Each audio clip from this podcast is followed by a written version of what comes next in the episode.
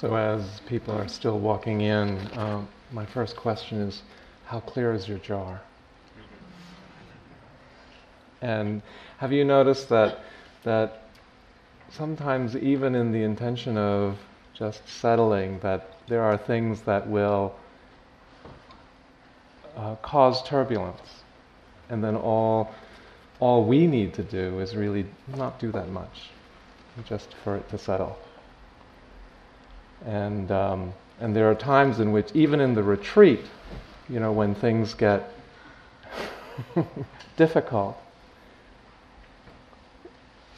the instructions never change.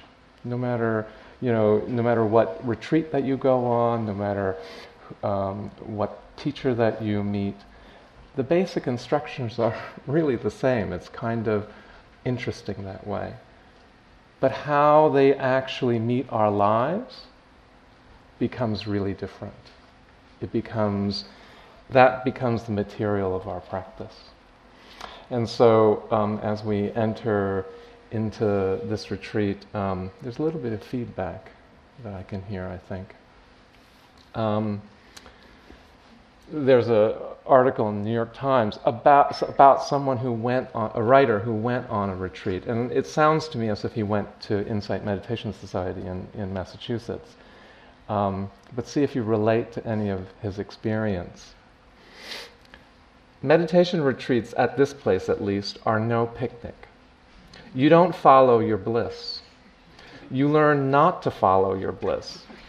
And you learn this arduously if at the end you feel like leaving in Shangri La, that's because the beginning felt like Guantanamo. we spent five and a half hours a day in sitting meditation. You actually spent six. Five and a half hours a day in walking meditation. You actually spent four. By day three, this is day two, I was feeling achy, far from nirvana, and really really sick of the place. I didn't like that I had a morning yogi job. I don't like the food. And I wasn't particularly fond of all those Buddhists with those self satisfied looks on their faces, walking around serenely like they knew something that I didn't know, which it turns out they did. What I hated above all was I wasn't succeeding as a meditator. Now, you're not supposed to think of succeeding at meditating. You're not supposed to blame yourself for failing and blah, blah, blah. I love it that a New York Times writer was reduced to write the words blah, blah, blah by a meditation retreat. And it really speaks to how quickly we have an opportunity to see how the mind works. The blah, blah, blah of the mind. Even in this really amazing pastoral setting that, that you folks have created over the last decade or more, with a staff that is so supportive, with teachings to support us, and still the mind has a life of its own. But we begin to see clearly as we begin to settle how the mind works. And we see things that are usually hidden from us because of this, because of all of the tumultuous stimuli that, that comes into necessarily our lives every day. And we realize how much in this life we actually take for granted. That, that that the invitation of this practice is really to begin to notice things that have gone so unseen and yet are so fundamental to our life and who we are. We, we so take our, uh, our breath for granted. We don't, we don't value it until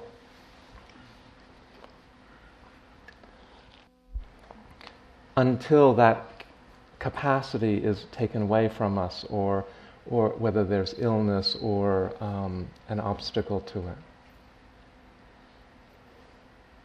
We take our ability to move in the world for granted unless an injury or an impairment comes up, we take our, in this culture, we so take our ability to feed our hunger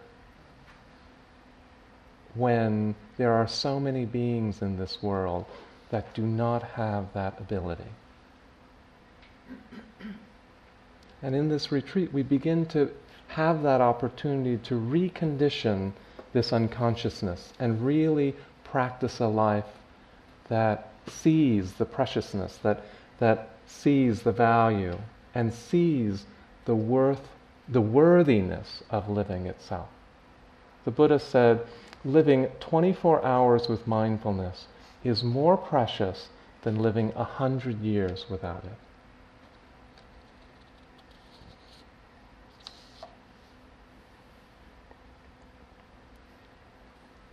Another way that we actually don't see this preciousness is how we respond to the moment as it arises.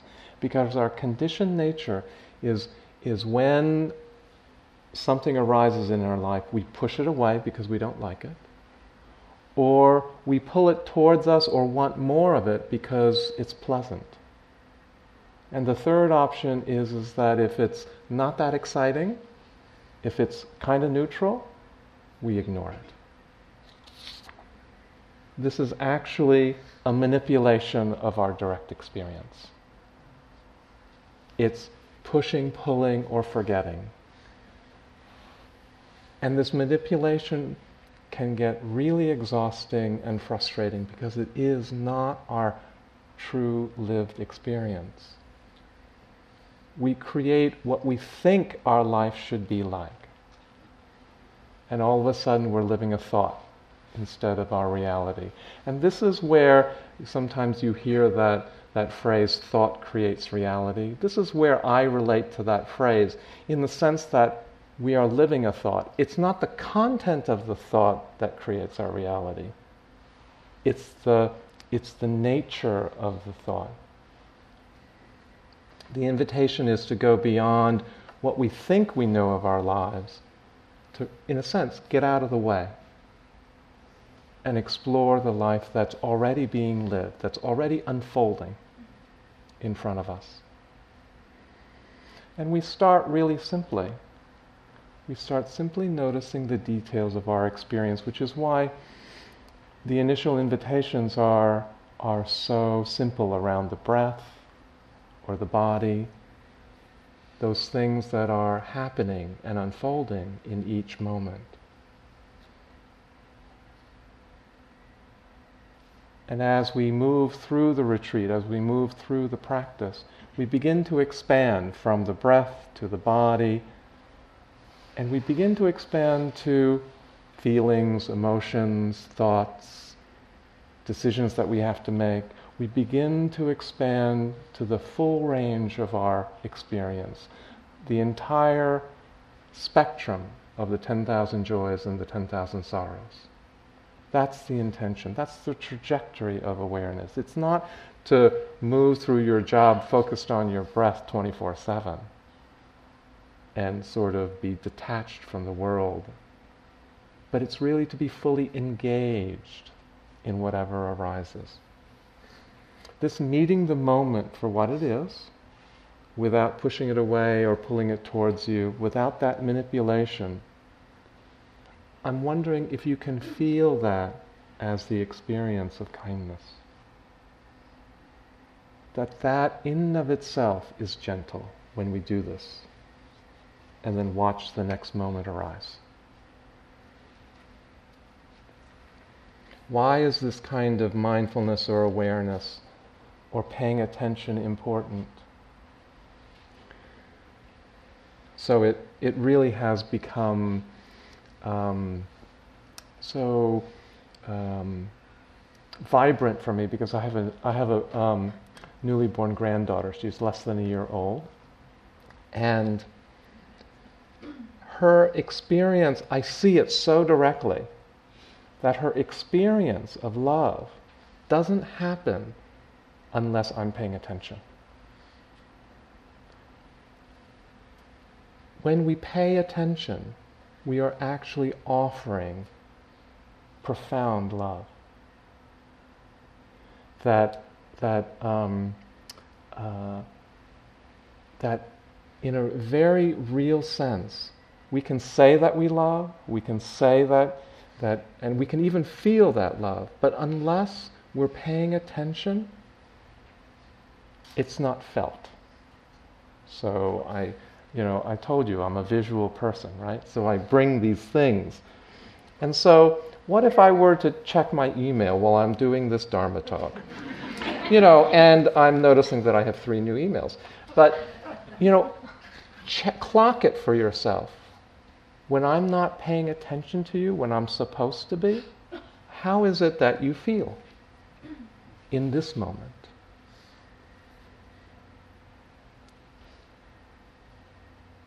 This is what we're attempting to do in terms of cultivating, strengthening that capacity to be mindful for, of our own moment to moment experience. We are actually offering ourselves this profound experience of self love. And it may not seem like it to you because it may not be congruent what you think love is, what are concepts of love. But each moment that we are mindful, we are not manipulating, not changing, but we are accepting with a wholeheartedness what is arising in our life. We look for love in so many places. I don't even have to say this because there are songs that do. right?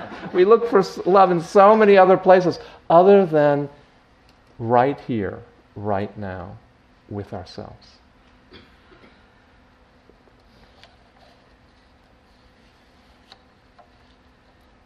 As we direct our loving attention to our own experience, whether it's with our body or our hearts or our minds, noticing all of that that arises without judgment, without without needing to change it, even if judgment were to arise. The invitations are is it possible not to judge the judgment?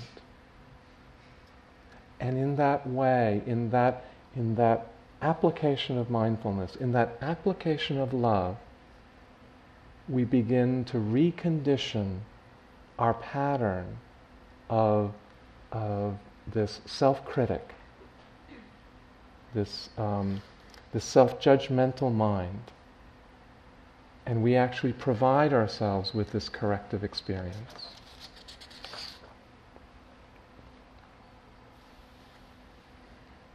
So, loving kindness or loving friendliness, of which we've started the practice, um, called metta in the Buddhist tradition,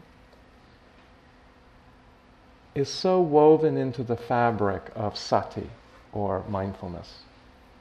Mindfulness is the kindness in, form, in the form of generosity, the, the offering of your full attention, the, the offering of the fullness of your love of this moment.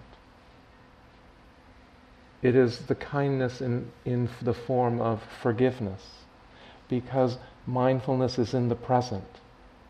You have to let go of the sorrows or the injuries of the past. You have to let go of any worries centered around the future. It has to be in the present. Mindfulness is kindness in the form of gratitude. Going back to that poem that I read in one of the meditations around just noticing how incredible this day is. And as we fully open to the preciousness of each day, each moment, there is an awe that arises. The nature of our experience. And mindfulness is kindness in the form of compassion. Meeting our sorrows, whether it's the 10,000 sorrows or whether it's the one sorrow. And as we, as we meet those moments of distress, it's simply being with accepting with what is arising, not pushing it away, not denying it, not repressing it. It's like when a friend comes to you in distress, what's the first thing that you do? Likely. Likely, you simply listen to them. You simply be with them. Because the because often what happens is, is that you hear uh, of a of a acute distress and we want to fix it. We want it to go away. But what they actually need is to be completely seen for, for the situation that they're in. Can we do that for ourselves too? Before we get really busy problem solving about everything that needs to be fixed, can we simply be with what is arising so that we can, we can move from this place of insight, of knowing?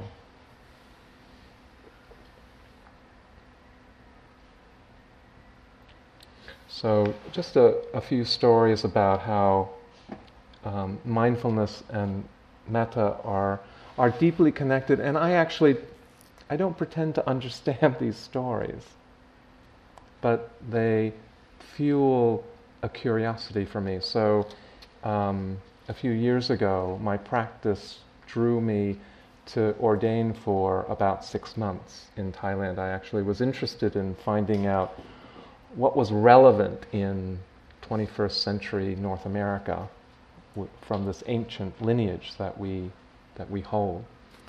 And so um, uh, I ordained, and one of the most profound activities of, that I found um, in that process was going on what's called pindapat, which is alms round. You, um, you um, are offered the food that, that you need each day. In fact, monks and nuns aren't allowed to cook for themselves, they're not allowed to buy food, they're not allowed to store food overnight. So, what happens is at the, at the crack of dawn, you take off your shoes in order to be connected with the earth, and you start walking with a bowl that's a little larger than this, and um, people offer you the meal. Um, which is really a beautiful practice. It's, it's a practice of dana, it's a practice of generosity, it's, a, it's an acknowledgement that, um, that uh, the Dharma needs support as the Dharma supports the community itself. So, um, so it's a beautiful um, uh, experience if any of you ever find yourself in that, either in terms of offering or in the in the uh, place of receiving. And I began to notice, uh, I, uh, um, I haven't eaten in the dining room, but if you notice my food patterns, I always ha- take an orange because I love citrus. And um, so often I was given an orange, and uh, it had this brilliant taste to it. There is a dining room in the temple that that um, sometimes cooks meals for the large community or when it rains and it's impossible to go on, on, on alms rounds. And, and what I kept noticing over and over again is that the oranges in the dining room did not taste as good as the oranges from my bowl. And I thought I was like having a little mind moment there. And so I actually did an experiment on the same day, and I um, mindfully ate this orange that I got on Pindapat. And then I went to the dining room and I got an orange and I tasted that as well. And again, that was my experience. And so I went to my preceptor, the, the abbot, and you know, you report all your experiences. And uh, these Asian sort of meditation masters are, um, they, don't, they don't mince words. And, um, and they're kind of grumpy, uh, or at least that's how I experience them. And so he goes, hmm, what you're tasting is your mindfulness and their kindness.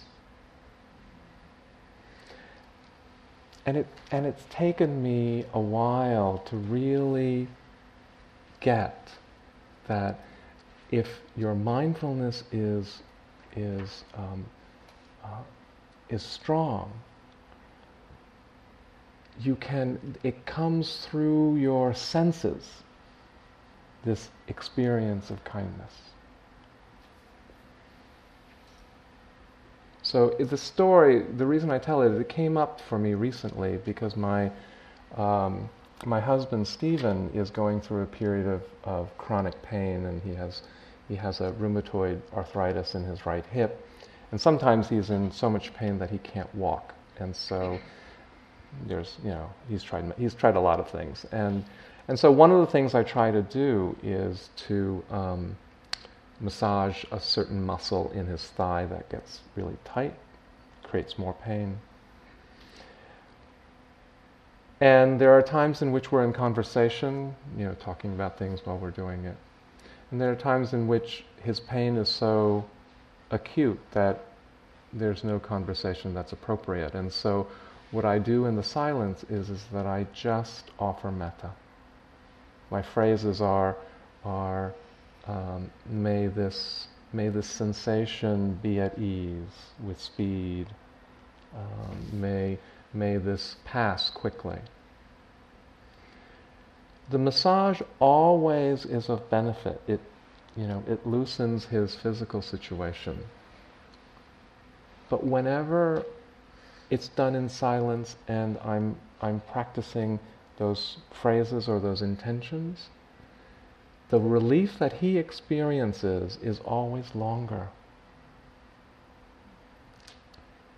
So I can't explain it. Dipa Ma was asked whether she's she was a very highly realized woman from um, uh, I believe Bengal, and um, she taught in the West until her passing in the mid 80s.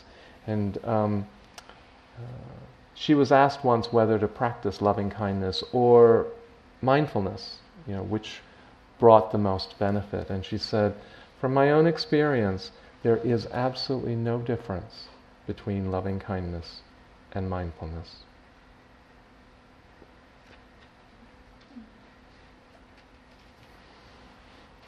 So sometimes there's a kicker as we bring more and more mindfulness into our moment to moment experience. And that, that, um, uh, that comes in the form that we realize how much suffering there is in the world. That awareness isn't always a pleasant experience. We become more aware of how uncomfortable the body is. We become more aware of the discomfort in our external conditions. We become more aware of the um, difficulties, the conflicts, the injustices in the world. So it may sound a little trivial, but the invitation is really to start here in this venue and begin with the practice of the itch which is this discomfort that arises with all of us. And you know, when when that experience of the itch arises, of course, you know, in we are conditioned to what? Get rid of it. Scratch it. And there's an invitation to see if there is another experience to have with this discomforting situation. What is your experience beyond the itch? What is your experience going through the itch as opposed to getting rid of it? And how many itches in your life do you just get rid of? I mean, there, it's not, it's, the invitation is not to never scratch an itch. The invitation is to explore what is your what is what is the experience of awareness as it goes through unpleasant sensations and how often do we experience unpleasant sensations whether we're in our jobs or our relationships or in our families.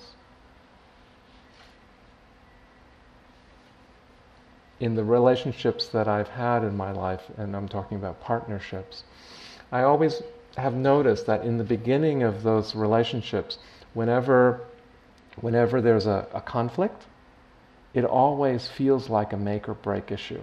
It always feels like either something's going to happen and I'm going to stay or I'm going to leave. And over time, knowing that we can get through those, those, um, those make or break uh, arisings, it no longer feels as serious.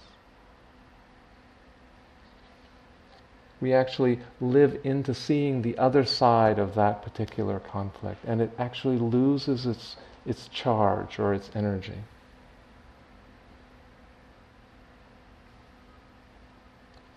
Taungpulu Sayadaw, who is one of the Burmese masters that practiced on the west coast, has this phrase if you know it, meaning difficulty or suffering, it will break. If you don't know it, it will go round and round and round.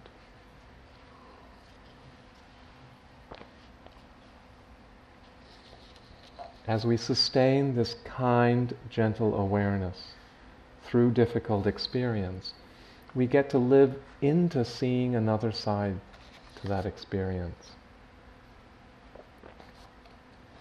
There was a, another um, recent article in the New York Times about these mindfulness trainings that are going on for um, the military that are being deployed to Iraq. And um, the mindfulness trainings are meant to be preventative of mental stress, PTSD, um, but this p- particular passage caught my interest. And um, uh, so this is what's written. One, a veteran of uh, several deployments to Iraq, said he was out at dinner the previous night when a customer at a nearby table said he and his friends were being obnoxious. The vet said, At one time I might have thrown the guy out the window and gone for the jugular. But guided by the new techniques, he fought the temptation and decided to buy be- a man a beer instead. Later, the guy came over and apologized. This training and reconditioning of our mental and physical habits is so integral to reducing suffering in ourselves, but also the world. Because this guy did not just affect that interaction in the restaurant, but he changed his relationship when he goes back into combat in Iraq.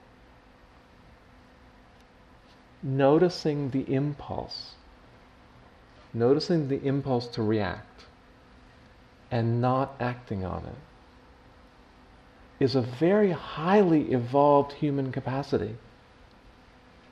I don't actually know of any other being that has that capacity to notice the impulse and not act on it.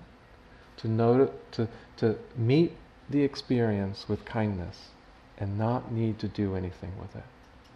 At East Bay Meditation Center, um, some of the teachers uh, work with um, uh, students in the elementary schools in Oakland, in downtown Oakland. We're right in the middle of downtown.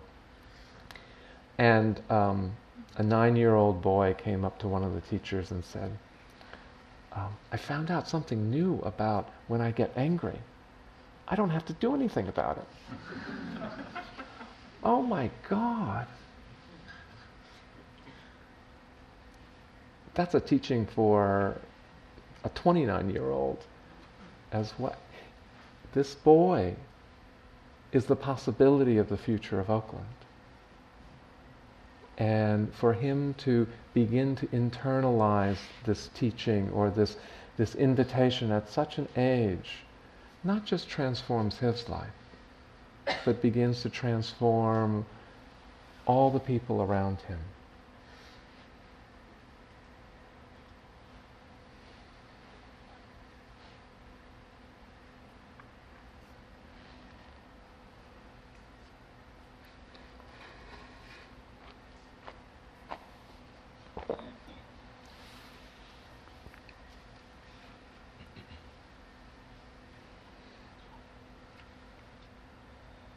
in meeting our with the first noble truth, this, this truth that there's suffering in the world, in our lives, often it gets really complex.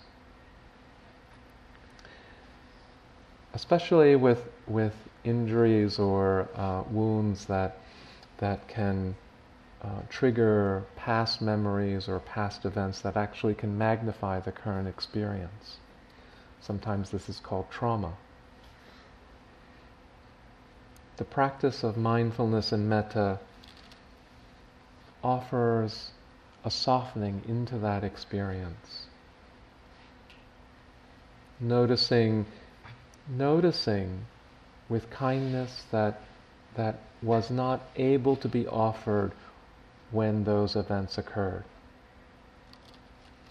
So, some of you who have um, practiced with me before may have heard this story, but it's actually one of the um, um, one of those moments that changed my period as a monastic.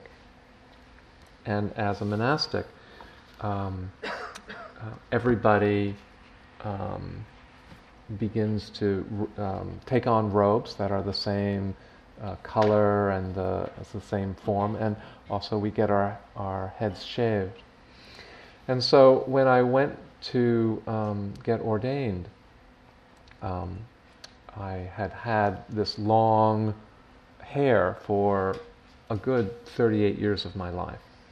Um, and it was part of my identity. It was part of who I saw myself as. And, um, and so it was um, interesting because the ordination is a public ceremony. My partner came over and, and um, uh, gave offering and witnessed it. And, and so the Western meditators of the temple were, um, were part of the ceremony, and each person cut a lock of hair.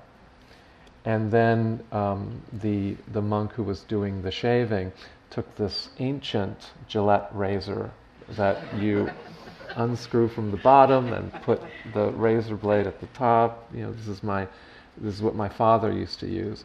And they lathered the, he- the, the head, and they began, and as the blade began to um, cut the hair, it felt like cutting down redwood trees um, because uh, um, it was um, uh, it was it was so difficult to cut so much hair.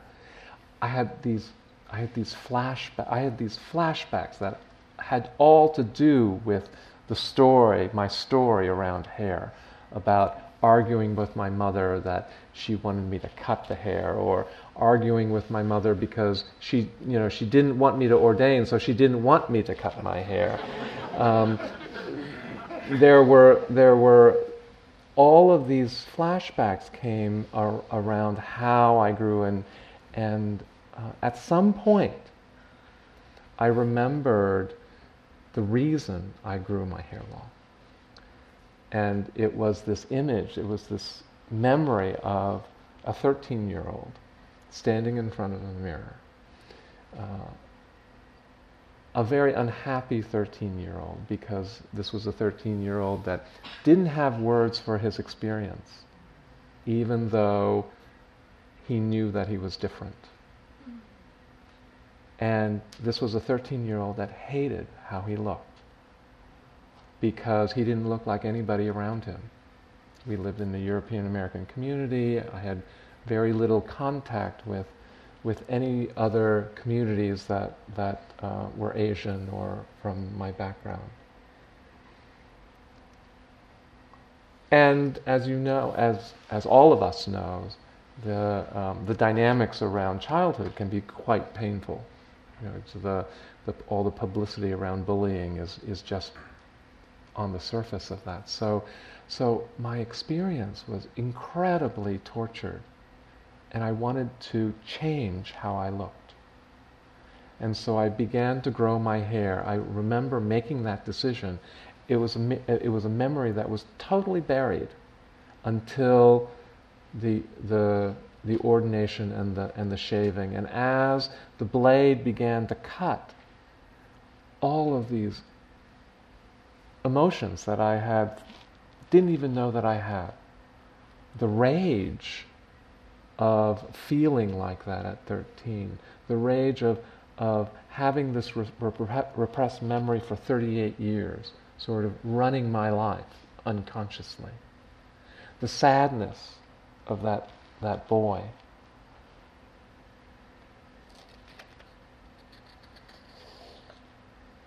I was I was distraught and I was crying and meanwhile Stephen's taking photographs and and you know people are thinking that I'm crying because I'm so happy and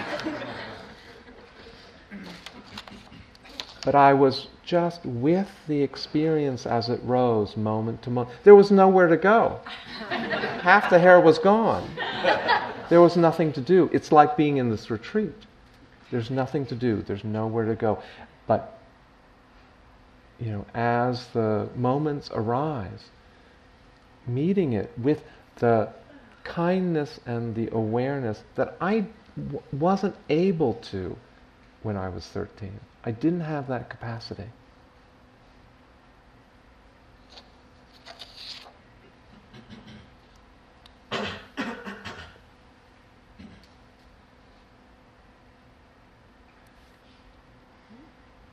moving through the experience as opposed to around it, which is what the repression did. I was able to be present in ways that I could never have been before. And there was this letting go, this falling away, this, this transformation of that particular aspect of how I held myself. So, this letting go, I just want to talk about letting go a little bit. Often, often we talk about letting go as just do it. So, letting go is not throwing it away. Letting go is not even just releasing. letting go is meeting the moment for what it is. And it falls away for the next moment to arise. It has a natural organicity to it if you step out of the way.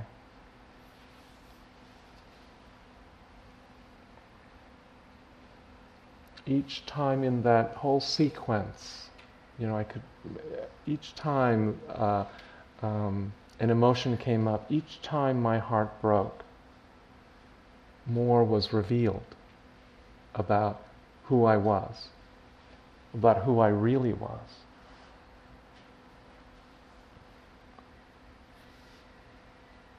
And I feel that this is where I got, came closer to the truth. The truth that I am this beautiful, wonderful person wherever I go in the world. And sometimes, you know, sometimes it gets shaken. But there is this place that I can go to in my, in my lived experience that can ground me.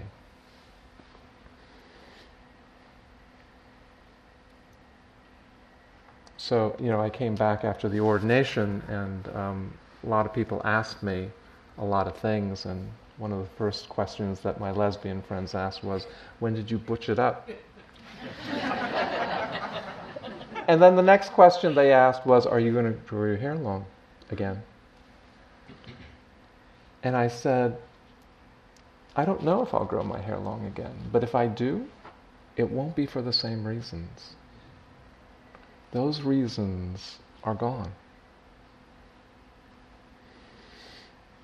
So I tell you this personal story not because I think that you will relate to me as a gay man, which, although you might. I don't, I don't say this story because you might relate to me as a person of color, although you might. My purpose in telling this story is to provide a meeting place for all of us who suffer. Because this is not a story about suffering. This is a story about the ending of suffering.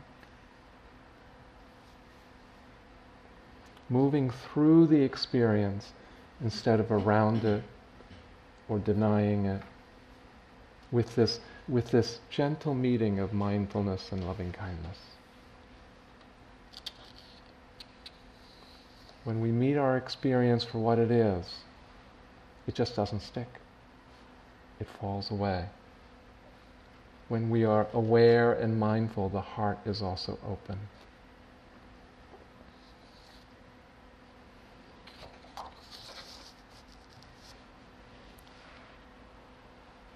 So, about this meeting and letting go, Ajahn Chah, who is the Thai meditation master, the teacher of many of our teachers, has this famous line that you, I know that many of you have heard let go a little bit, you have a little bit of freedom. Let go a lot, you have a lot of freedom.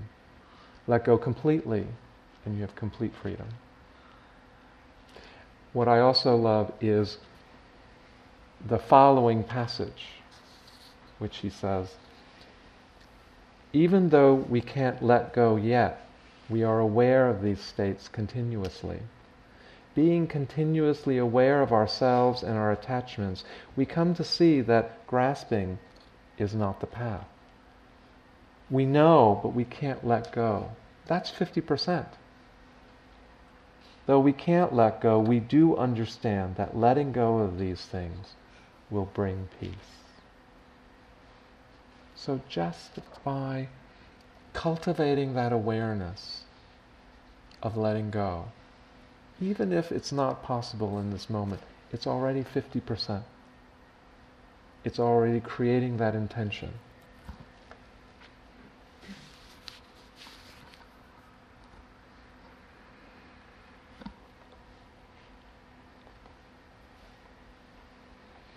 And all of this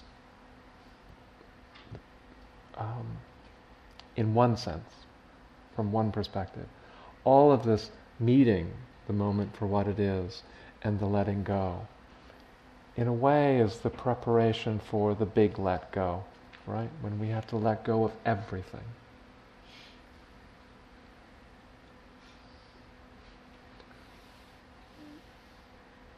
So I just want to um, um, say that this story around letting go comes from my father's recent passing, and and just to acknowledge that all of our families and our and our relationships to our parents are different; they manifest differently.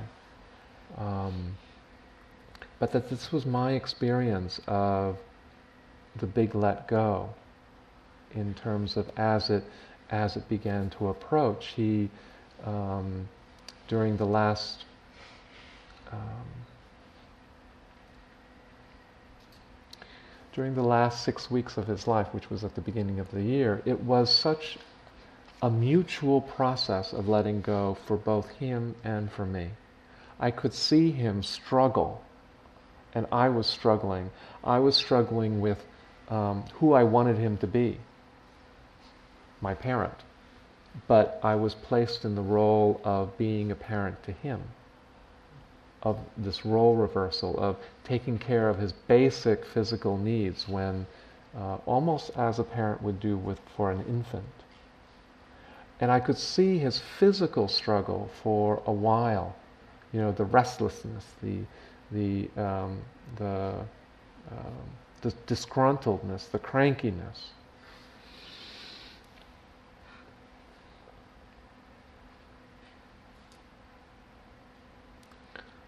And I could also see this this um, this relaxing. We've used this word before. This relaxing that independently, because uh, by by a certain time he actually couldn't communicate. He um, um, he lost his his ability to to communicate through words. Then we had a whiteboard in which he was was um, uh, writing, and he first lost his ability to um, write in English, and then he lost his ability to write in Chinese.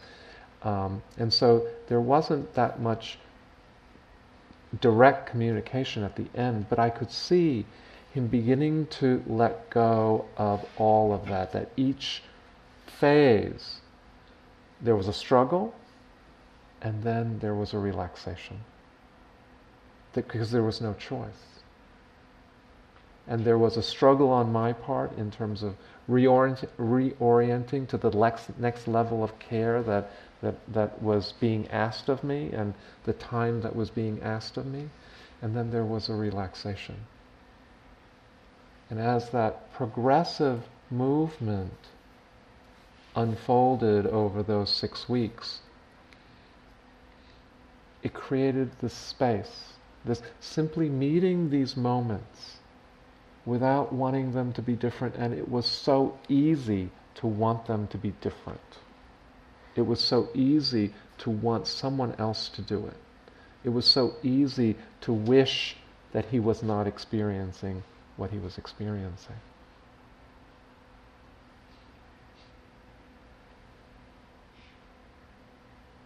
But as I think on a nonverbal level, we both allowed that, that we worked with it. We had our own internal process and we, we began to relax into that.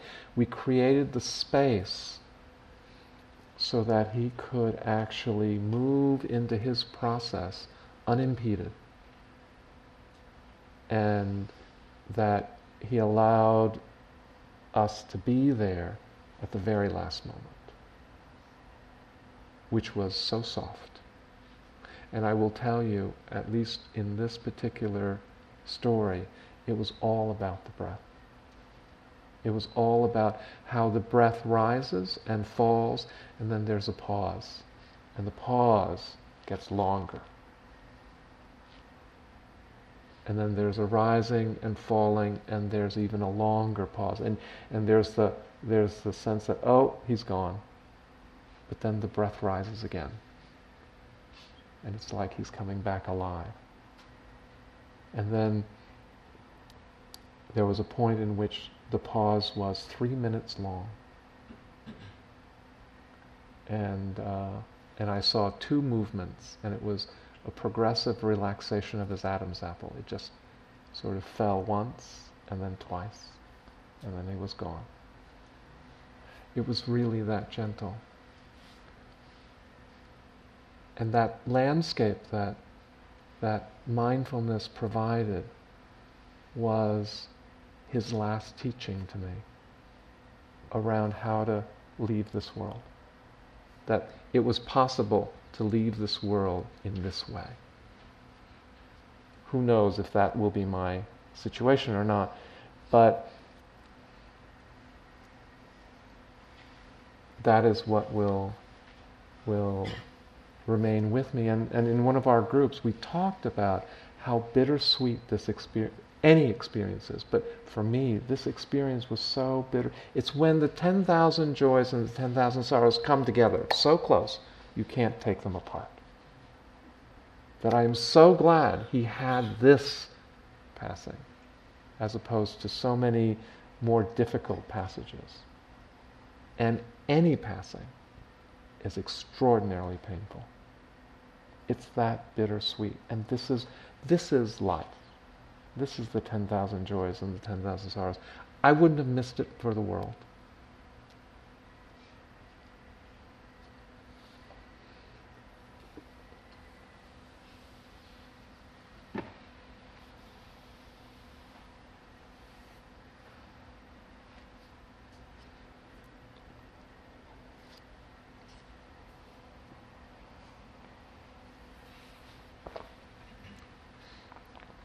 One of the healing aspects that I experience of mindfulness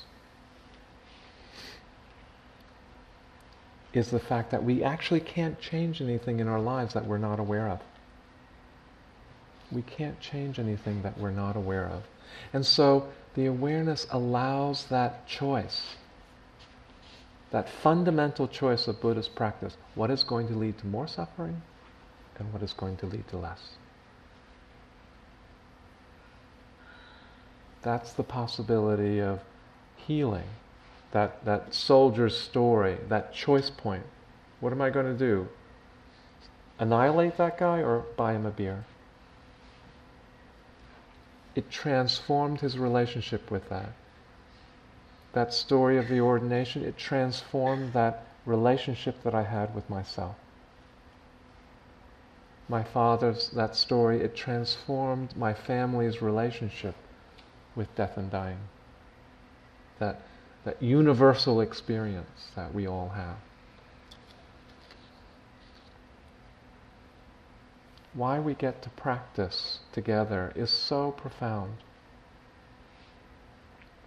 The preciousness of our practice is not just the potential for our own personal healing but for our collective healing as wounded communities. Because the healing of our own personal experience necessarily affects everyone around us. We don't just practice for ourselves.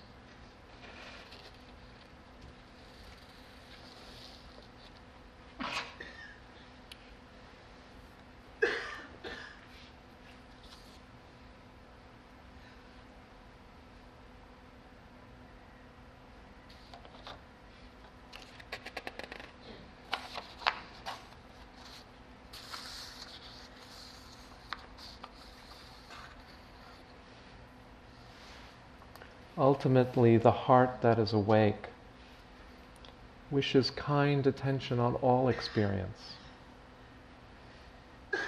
The experiences that we like, the experiences that we don't like, even the experiences that we're not that interested in, that are that don't hold our attention. The full range of those 10,000 joys and the 10,000 sorrows.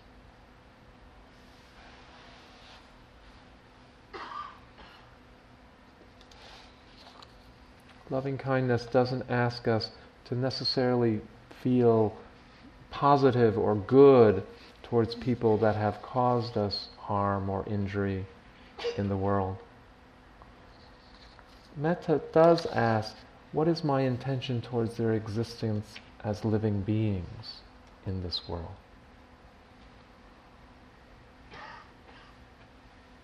Just because I feel injured do I want to injure them, really? And will, will my suffering be eliminated just because I want to eliminate their experience?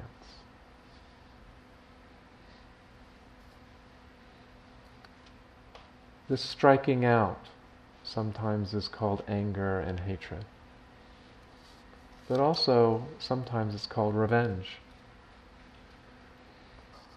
And really, to step back from the personal, because we can talk about these experiences so personally, and see a larger picture that it is so socially and culturally conditioned. So, um, uh, we were on vacation once in France, and, and when I was in Paris, I went to the Louvre, and um, in the Louvre Museum, there's that stele from um, ancient Assyria that Hammurabi's laws are written on. This is, this is the, the tablet that says an eye for an eye, a tooth for a tooth. This is the conditioning, really, of our legal and um, our, um, our justice system. This is conditioning of thousands of years of meeting energy with energy, of meeting violence with violence. And yet, the compassion of wisdom and the wisdom of compassion really speaks for a different path. Eldridge Cleaver writes The price of hating other human beings is loving oneself less. And of course, Dr. Martin Luther King writes Returning Violence for violence multiplies violence, adding deeper darkness to a night already devoid of stars. Darkness cannot drive out darkness. Only light can do that. Hate cannot drive out hate. Only love can do that. The invitation of the mindfulness and metta practice is to hold the practice with tenderness itself. So if I can't be loving in this moment, can I be kind? If I can't be kind in this moment, can I be non judgmental? And if I can't be non judgmental in this moment, can I not cause harm? And if I cannot not cause harm, can I cause the least harm possible? We do the best we can with our highest intentions and the least judgment.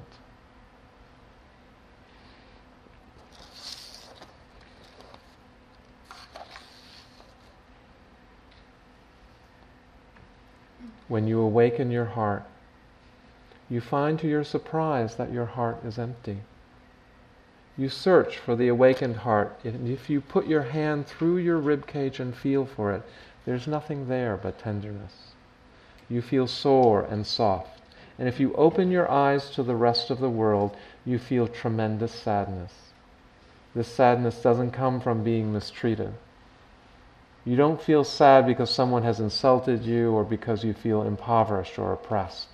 Rather, this experience of sadness is unconditioned. It occurs because your heart is completely opened and exposed. It is the pure, raw heart. It is the tender heart of a warrior that has the power to heal the world. Written by Trungpa Rinpoche.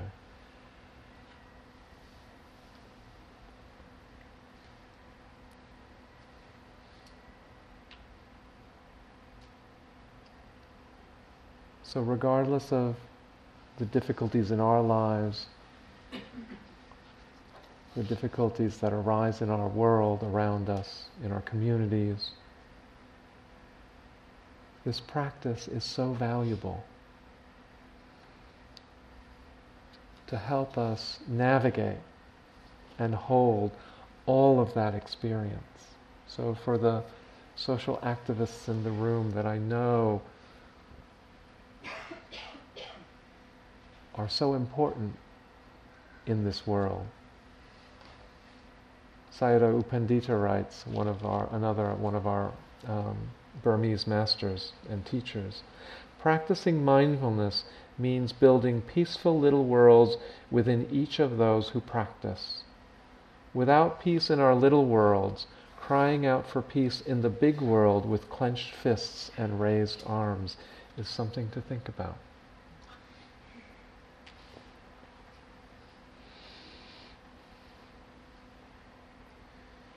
So I don't know if you know of Michelle Bachelet. She's um, most recently the um, president of Chile. Um, her term just ended. Um, um, but she was the first Latin American woman to be democratically uh, elected to that uh, to the post of chief of state. Um, and her story is, is that at the age of 23, after the U.S. backed coup of um, that toppled Salvador Allende. She was imprisoned because her father was um, an Air Force general that um, uh, was um, was against Pinochet, and so his fa- her father was um, tortured and, and he died in prison. But she and her mother were imprisoned and tortured as well. And um, every day she was told that her mother was going to be killed that was part of the the um, the torture that, that she went through. Eventually, they were exiled to East Germany, and they returned after the dictatorship ended in 1990. And she moved progressively through um, through different levels of um, uh, leadership, from the Department of Edu- Ministry of Education to the Ministry of Defense, and and um, she was eventually elected to be their president. And at her inaugural speech, she said, Because I was a victim of hate, I, dis- I dedicated my life to turning hate into understanding and tolerance. And why not say it? Love. I don't know if she's involved with the Dharma, but the Dharma is involved with her we have awake beings on this planet that can that bring this this this aspect of kindness and love into our collective experience. it is so possible that we can hold a vision of how we see the world to be and make our actions congruent with that vision.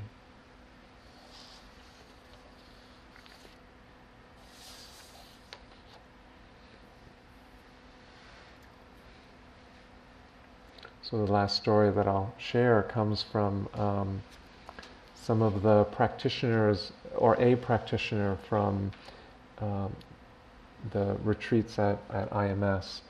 And um, she lives in Tallahassee and um, she's an African American woman that has went to some of the pe- people of color retreats and and brought the loving kindness and mindfulness practice back to Tallahassee and started doing um, metta practice with groups of people under trees in which men were lynched. Tallahassee happens to have one of the highest concentration of former plantations, and so um, it's a it's a his piece of history that that um, is not uh, always seen by the general population, and um,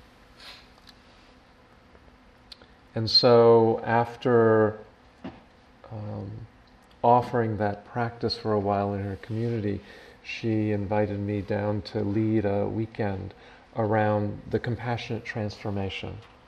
And the subtitle was Beginning to Heal the Legacy of Slavery.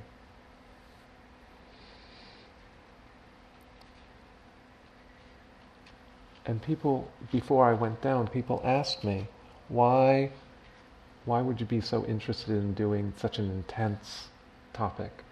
Because it's intense no matter who you are.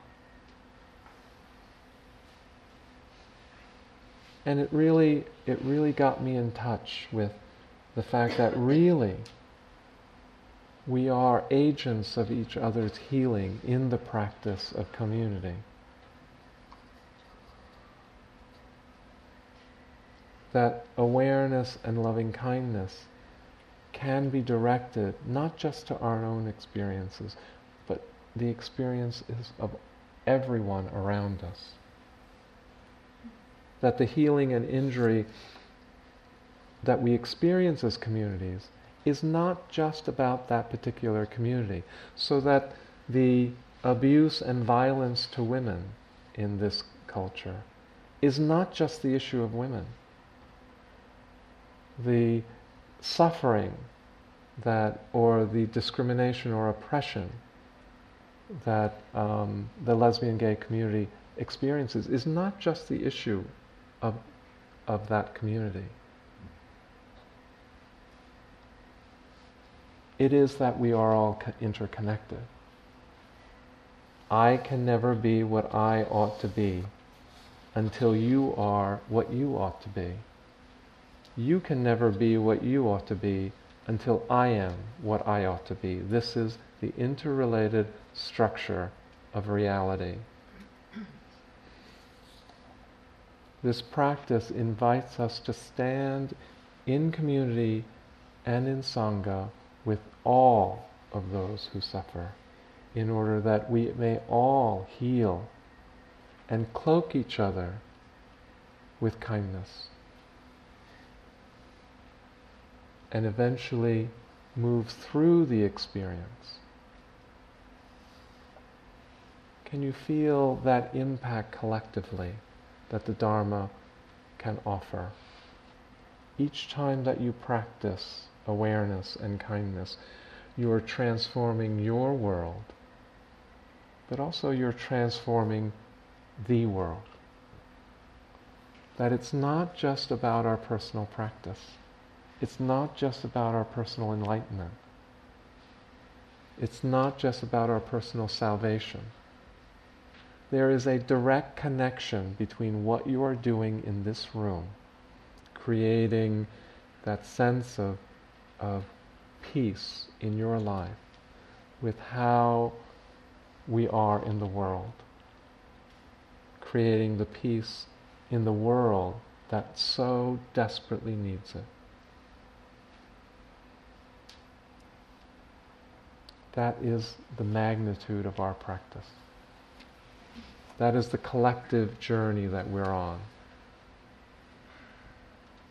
And it is possible because the Buddha said he would not teach that which is not, he, w- he would not teach that which we could not do. And freedom is possible.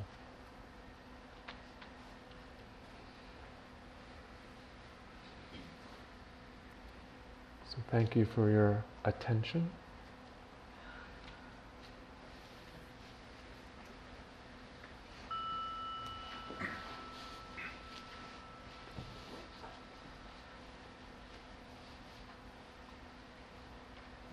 So the invitation is really to sink back into your experience in this moment.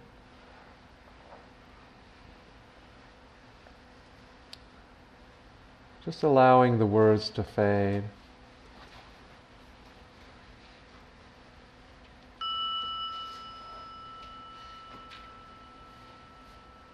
Returning to the silence.